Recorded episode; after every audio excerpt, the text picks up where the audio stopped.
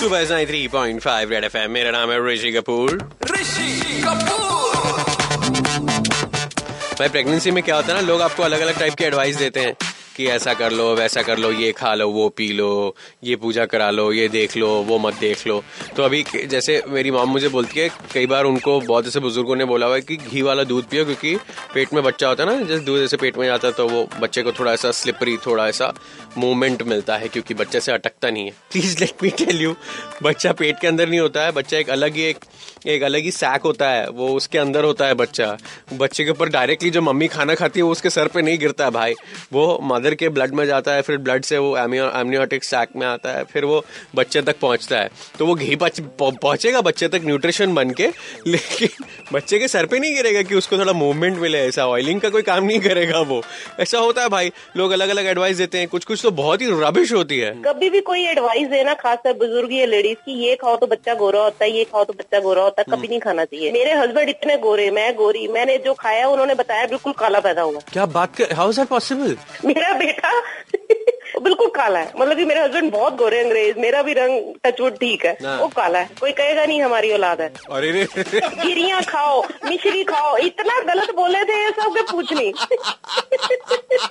Hello मैं डिम्पल बोल रही हूँ। हाय डिम्पल कैसी हो? फ़र्स्ट क्लास प्रेगनेंसी के टाइम पे जब भी मैं जब भी प्रेग्नेंट थी ना तो सब बोल रहे थे कि मेरा कलर थोड़ा सावला है तो बोलते तू रोज पिंक जो रहता है ना उसको दूध में भिगो के तू पीती रहेगी ना तो बच्चा भी पिंकी पिंकी हो जाएगा. अच्छा तो फिर क्या हुआ? आपको एक्चुअली बच्चा रोज पिंकी हुआ या सिर्फ़ रोज पिंकी कुछ नहीं हुआ। मेरे जैसे कलर का ही हुआ लेकिन एकदम स्मार्ट हम्म बस। आपको पता है आजकल कलर पे नहीं करना चाहिए। कितने एक्टर्स एक्ट्रेसेस है वो फेयरनेस क्रीम के ऐड नहीं करते बिकॉज़ जो आपका कलर है उस पर आपको प्राउड होना चाहिए बिल्कुल। हाँ प्राउड ही। नहीं ये लोग सब ऐसे बोल रहे थे। फिर बहुत उल्टी भी हो रही थी तो बोलते तेरे को उल्टी हो रही है ना?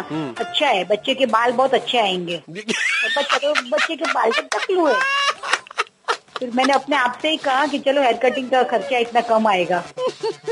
पूरा टकलू है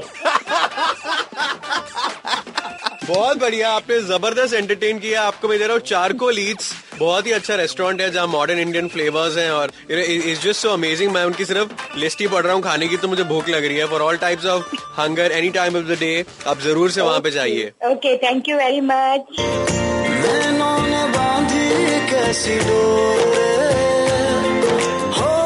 Salma ji जो हैं सलमा तबस्सुम ट्रेन में चढ़ी.